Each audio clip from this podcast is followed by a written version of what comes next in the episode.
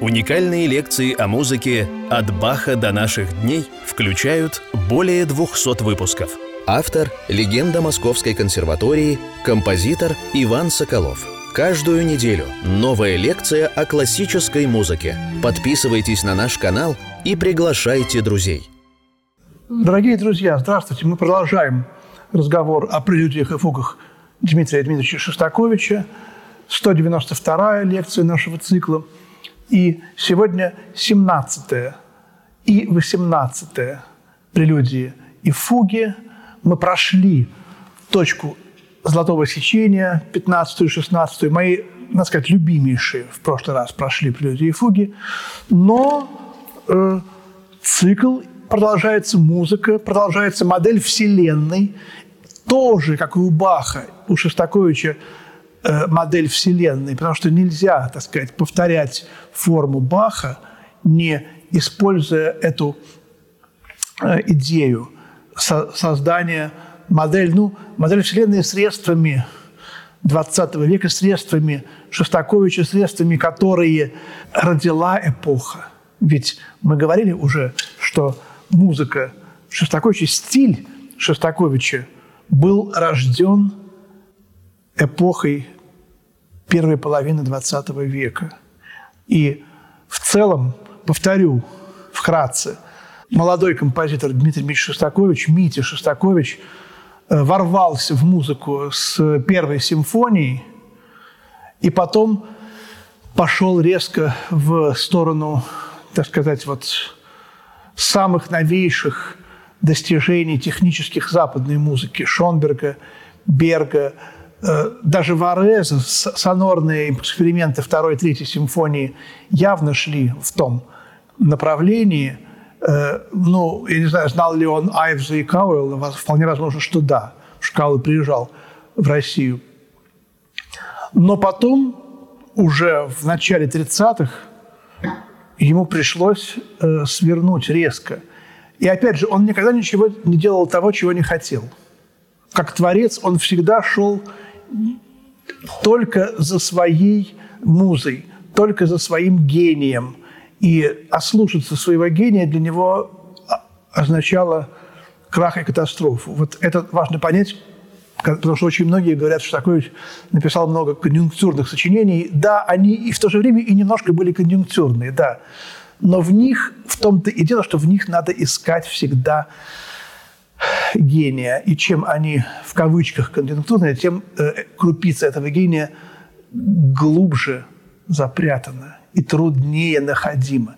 И вот он свернул в сторону как бы в кавычках такой псевдо-социалистической такой музыки.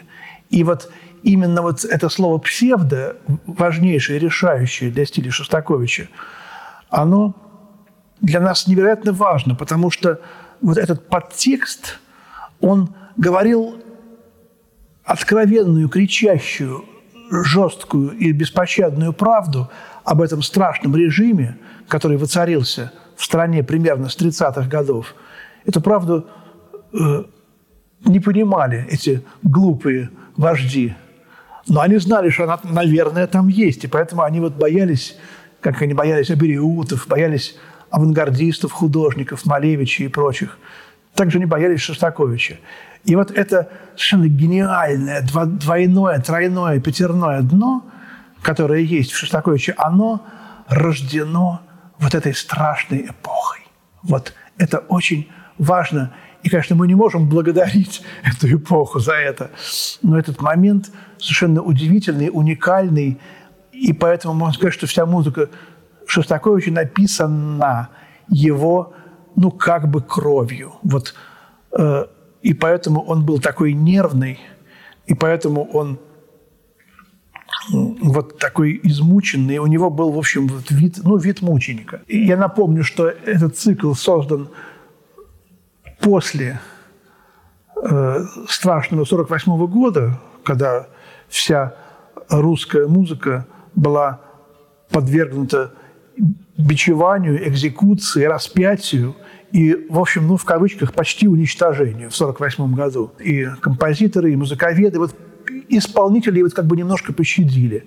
Но все равно атмосфера была такая, что Сафроницкий, великий пианист, по воспоминаниям современников, в 1948 году играл на рояле, играл своему другу какому-то. Потом захлопнул крышку со страшным треском и стал нервно ходить по комнате. «Что вы? Нет, нет, нет, не могу играть. Почему?» Да мне все кажется, сейчас придет с улицы милиционер и скажет, не так играешь.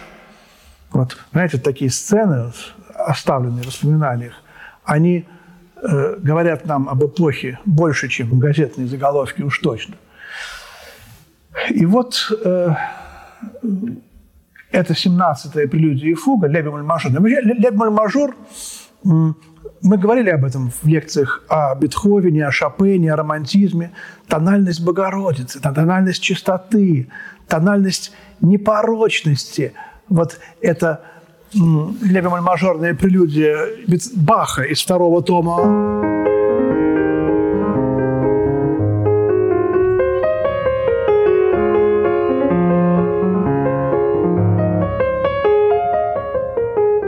Она, конечно, как бы, но для меня она является изображением кланяющихся трех волхвов, а фуга э, чистота в каком высоком регистре?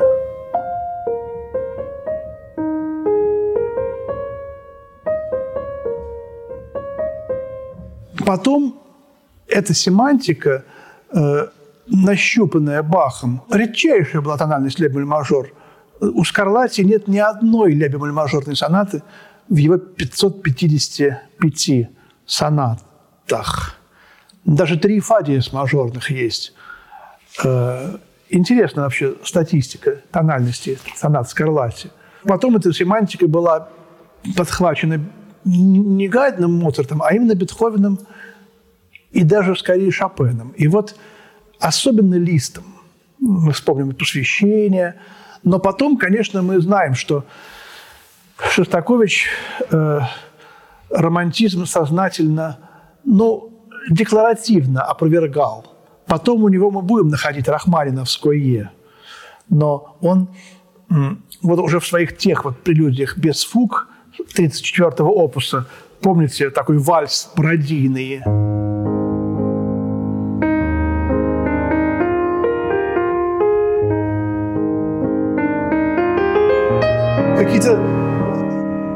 такие забирания псевдо салонно пошлые.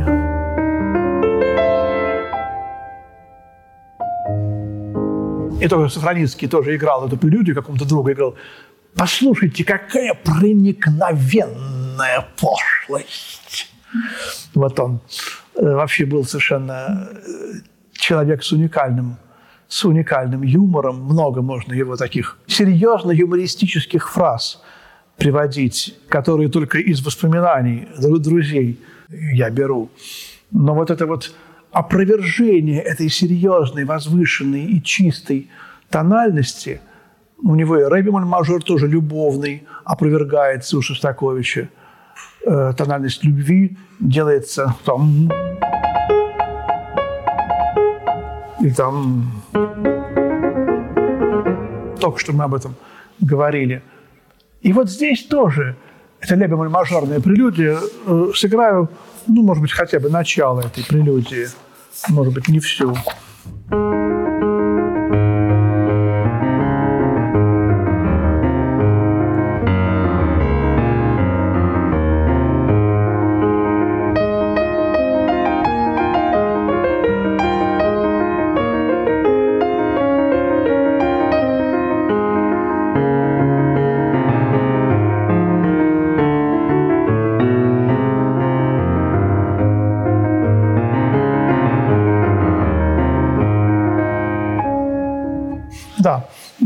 такая вот волыдочная какая-то бесконечная аккомпанирующая фигура и какие-то есть такие инструменты, гудки, гуды, гудки, на которых гудели.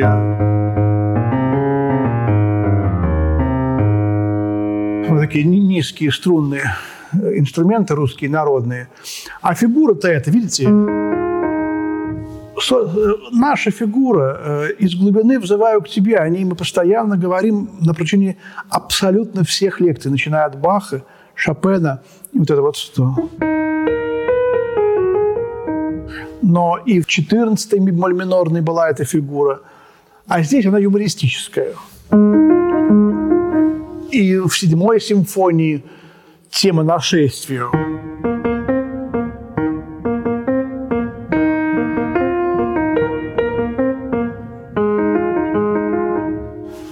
Какой-то явный такой немножко примитивизм. Мне даже приходила в голову мысль, когда я учил эту вещь, что Шостакович написал пародию на то, чего от него хотело советское правительство. Эти, мы знаем, конечно, гениальный антиформалистический райок Шостаковича, написанный, задуманный, я уверен, именно в 1948-1949 году, и, может быть, э, в основном тогда же и написанный, потом добавлялись какие-то моменты.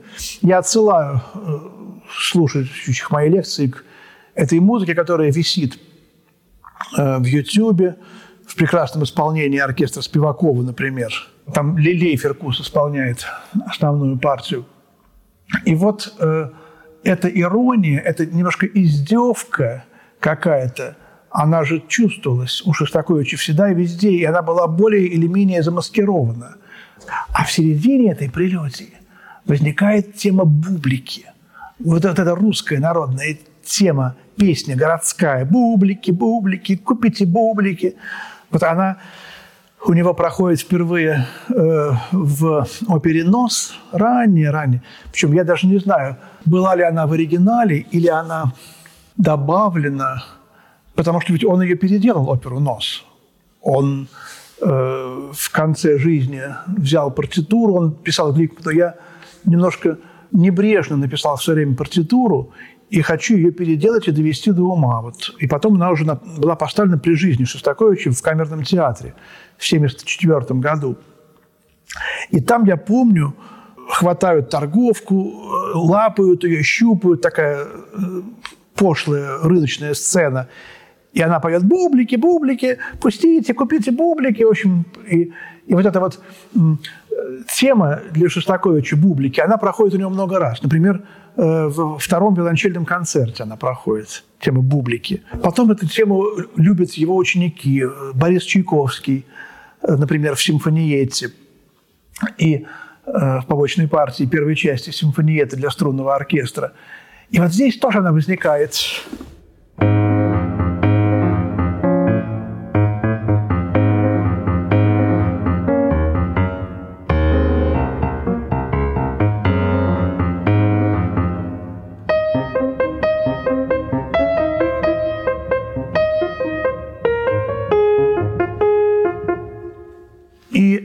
конечно, применение Шостаковичем этой темы нам явно говорит о том, что это опять эмблема, символ, этикетка вот этой вот пошлости. Ведь он, помните, он чуть позже будет писать вокальные произведения на тексты из журнала «Крокодил». Отдел нарочно не придумаешь. Берет эти тексты – как «Иринка и пастух», такая вокальная композиция, какая-то газета «Сельская жизнь» там сообщает о том, что Иринка сидит и смотрит на пастуха. Пастух сидит и лупит яйцо, а Иринке ужасно хочется его пощупать. Знаете, вот это, это цитата, и Шостакович берет это, эту ну, пошлость такую, потом ему там какие-то э, слушатели этого цикла спрашивают, а кого пощупать? Пастуха или яйцо, которое он лупит? То есть, в общем, вот, знаете, вот гений занимается такими вещами. Явно, что он э, что-то чувствует страшное и серьезное вот за этой такой вот как бы чеховской иронией. Он очень любил Чехова, невероятно любил Чехова. Мы поймем что такое Шостаковича лучше, если будем внимательно читать Чехова. Вот эта тема такая немножко примитивная, говорит о том, что он здесь не просто показывает нам вот безмятежный, так сказать, народный праздник, а именно говорит, что вот довели народ. Вот. И такая же фуга. Посмотрите.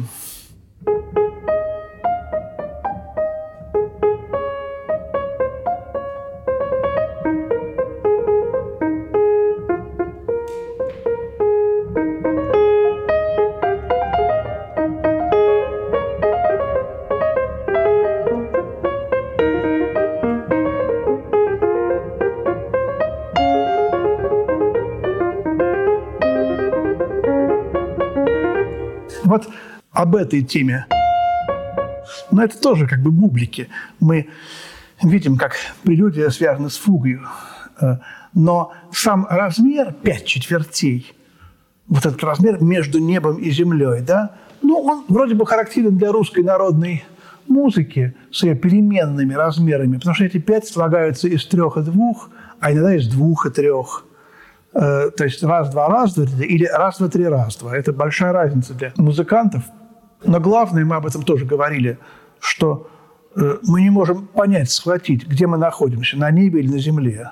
На земле это две четверти, на небе это три четверти. Когда я играл, я ее играл медленно, аллегретто, то есть быстровато, точный перевод, весел, веселовато, аллегретто. Аллегро – это весело, а аллегретто – веселовато, смешно звучит, и дольче стоит, нежно. Вот. То есть нежно и немножко так, ну, с улыбочкой.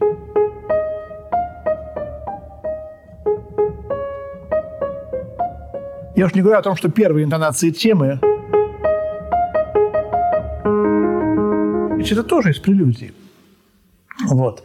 И э, у меня такая картина, в конце концов, возникла. Фуга очень длинная, и немножко, знаете, вот неудобно упрекать Шостаковича. Она построена очень схематично и, ну, слово «топорно», оно, так сказать, имеет негативный оттенок. Но когда человек пишет 24 прелюдии и фуги, то какую-то из них он должен написать вот как в учебнике, по схемам, как учат. И вот она немножко под по-школьному построена – но, конечно, тут в этом ирония. Вот как научили, так я и делаю. Потому что везде он гений, везде он нарушает эти правила написания фуги. А здесь именно вот четыре голоса, все интермедии, все поровну, все противосложения переписаны аккуратно в другие голоса. Потом он, конечно, не удерживается, начинает писать гениальную музыку, и все это сворачивается в ре минор, э, тритонанту минорную и делается похожим на Рахманинова, на, на вот эту вот прелюдию.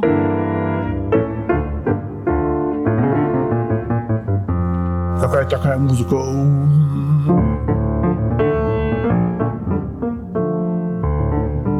Такая страшная немножко. Э, вот у Рахманинова, помните, мы тоже о ней говорили, минуэт, но страшный. И вот тут тоже как-то делается страшным, немножко страшно на душе. И опять спонтанно мне пришедшая в голову мысль, э, не является ли, так сказать, осерьезнивание это Рахманиновым в этой прелюдии, в частности, также вот использовано Шостаковичем, как здесь, осерьезнивание вот этой вот балалаечной темы. Мне представлялась такая картина, вот Дом культуры и четыре балалаечника исполняют четырехголосную фугу.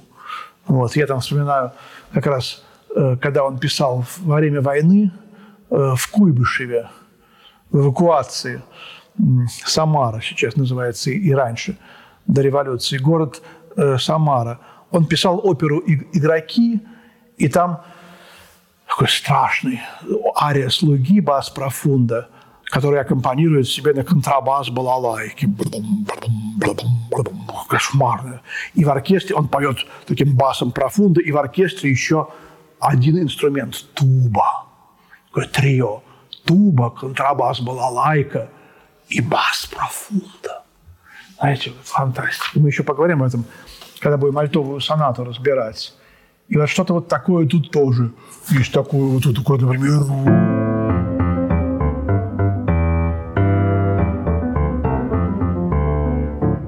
Вот.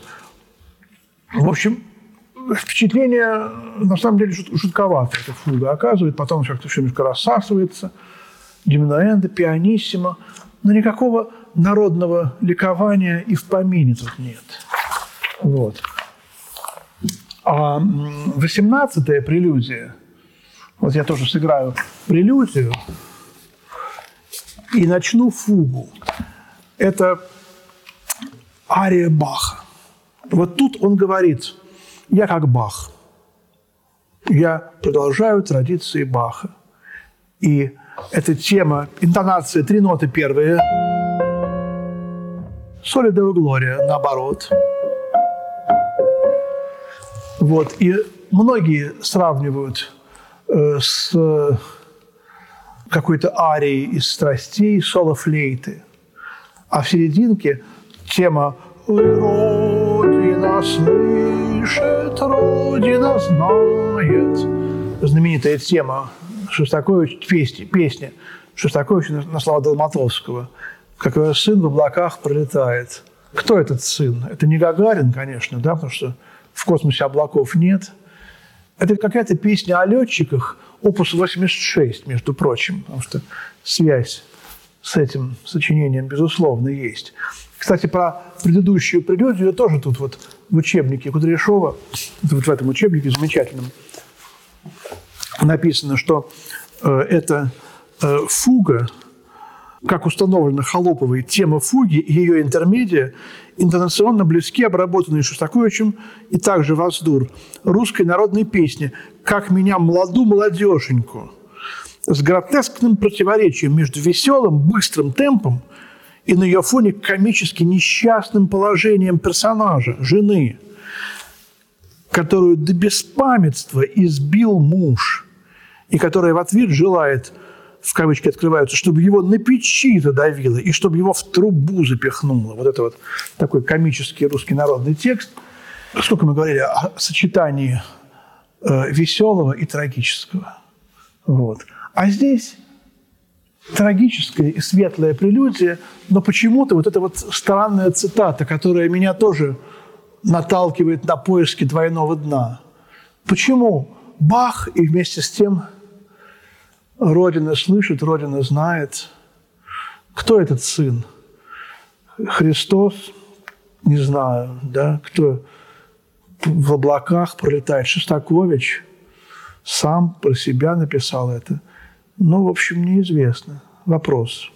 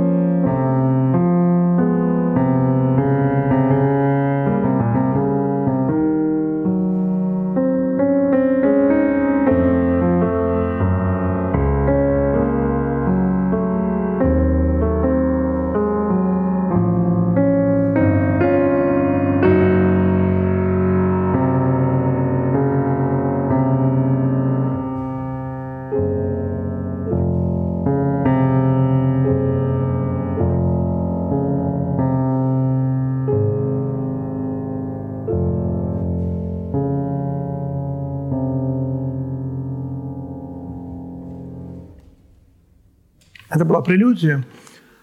Э, и вы, конечно, услышали в фре-мажоре тему. Обратите внимание на конец вот с этими двумя гармониями. Ля бемоль мажор, фа мажор. Это очень редкий пример, когда у Шостаковича в цикле и прелюдия, и фуга завершаются одинаково. Э, этот прием используется Бахом в фа диез минорной прелюдии и фуги из второго тома. И посмотрите,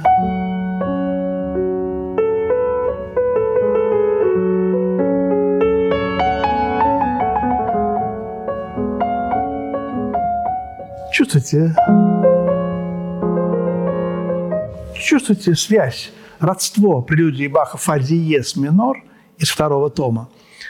И этой фа минорной прелюдии, нежный, печальный, такой скорбный, как бы, ну вот, может быть, Богородица плачет о сыне, может быть, Иоанн Креститель, может быть, какой-то ребенок оплакивает распятого Христа.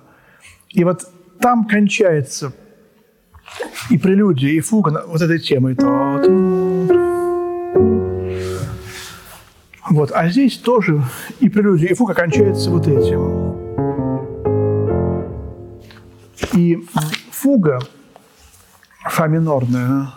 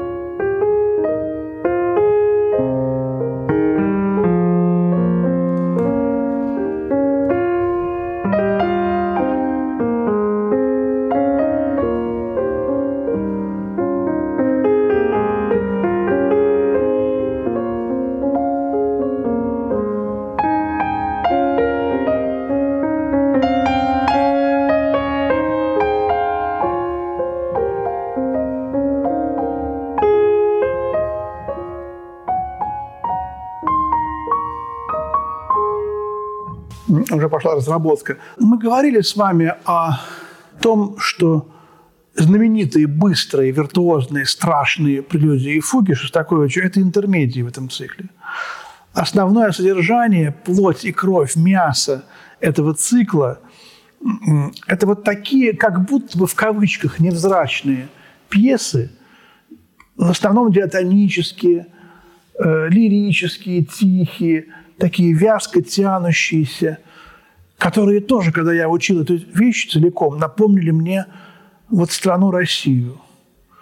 Вот мы едем на поезде, мы смотрим на эти, в общем, скучные какие-то поля, какие-то перелески, какие-то проскакивающие деревни, убогие, некрасивые такие вот города, одинаковые. И вдруг что-то такое там типа областного центра, там, или там Москва, Петербург, там Киев, Киев – это СССР, да, уже. Это, в общем, вот этот цикл такой. Он показывает нам Россию. И вот это основное э, в России. И вот таких вот много. Вот это фа минорная одна из них. И я ее назвал, когда учил для себя таким кодовым названием, в кавычках, «Четыре времени года». День в деревне. Утро, день, вечер и ночь. И вот это начало, вот утро в деревне, какая-то дымка рассвета, может быть, сирень Рахманина, вы помните? интонации тоже, как бы солидовая глория, конечно же, да, я уже об этом не говорю, хотя на самом деле говорю. вот. И, в общем, тут какая-то нежность. Опять, что такое еще Рахманинов? Какие странные такие, да? Мы же знаем, что он его не любил. А вот так бывает. Вот он говорит, что я не люблю, а вот как бы вылезает само откуда-то. Вот, он, может, удивился бы. И потом как-то немножко все это делается громче, Вот на второй странице все крещендо, крещендо, меццо форте, потом пьяно, потом опять крещендо форте, и начинает этот день, и начинается день к закату клониться. Вечер, четырехголосная стретта,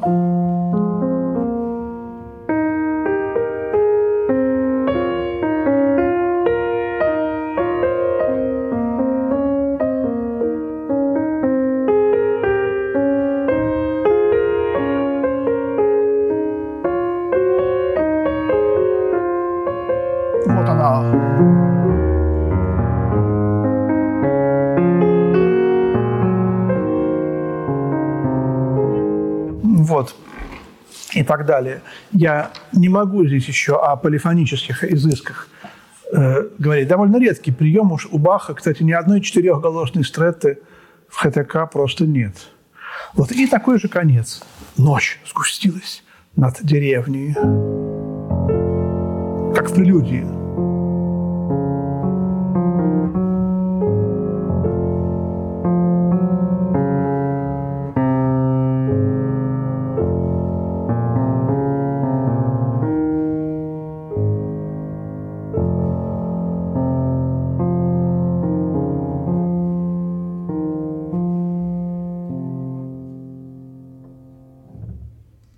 Вот эта музыка, да, она как будто бы невзрачная. Но вот так же, как будто бы невзрачная наша страна, великая, прекрасная, в своих вот этих вот «Прощай, немытая Россия», говорил Лермонтов.